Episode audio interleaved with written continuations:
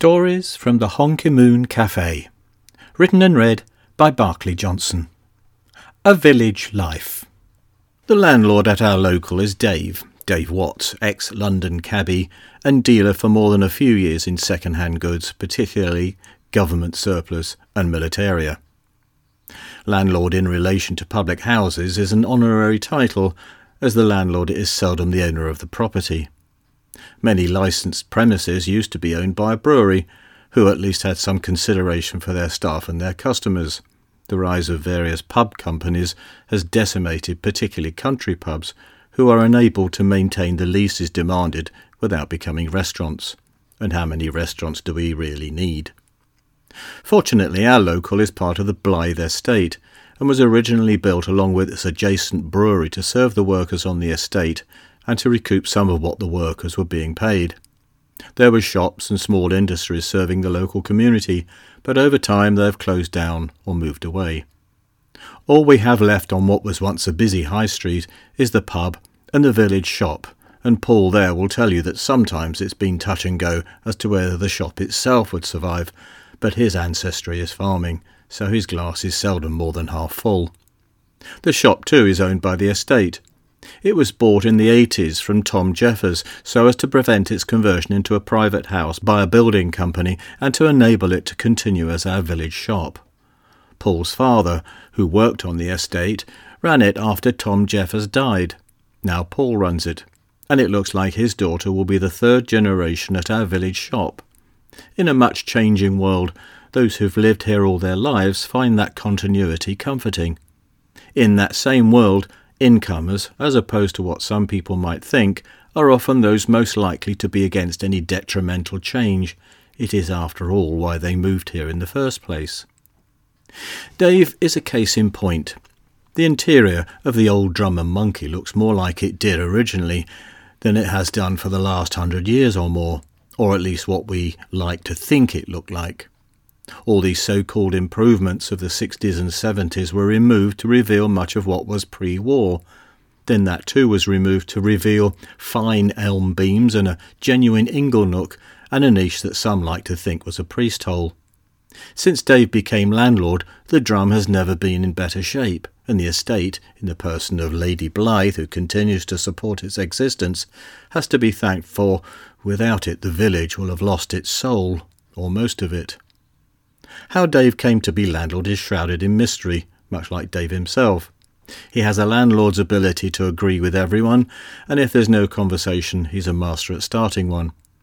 He'll remember everything anyone tells him, but like the confessional, it's sacrosanct. Well, almost. Of himself, he is biased towards a good story rather than the truth, so what you believe is up to you. As I have said before, it does no harm to believe, and life is the more interesting for it. If true, many of his stories, of which I am privy, would result in proceedings of one sort or another. His story of purchasing what he was led to believe were dummy exhibits from an arms exhibition that turned out to be live Exocet missiles was just one.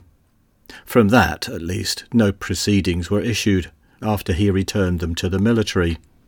Actually, his story goes that it was when he advertised them in a publication less popular than it used to be, Exchange and Mart, that he was approached by the anti terrorist arm of the police, accompanied by a dozen or so armed military personnel, arriving in a six wheeled armed personnel carrier. A show of force, if ever there was. Dave was made an offer he couldn't refuse which amounted to no further proceedings, subject to the verification of a detailed statement he would be making whilst in custody at a nearby barracks. That ended Dave's brush with the arms race and may have tempted him into the safer confines of the licensed trade. But I know there to be other dubious transactions involving weaponry, military souvenirs, kit, and other items, not always surplus. Kit was always described as surplus if an errant quartermaster was up for additional earnings.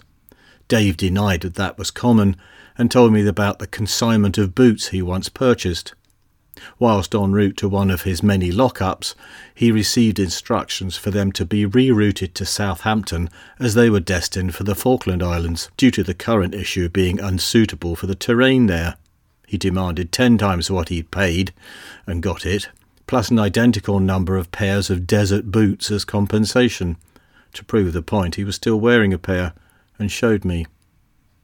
Dave's background in wheeling and dealing is evident throughout the pub. Sickles and scythes form a backdrop around the bar, a heart shaped turfing iron is suspended precariously above it, and other farming implements hang from the beams and are fixed to the walls throughout. Several old muskets and a blunderbuss are secured to the wall above the inglenook.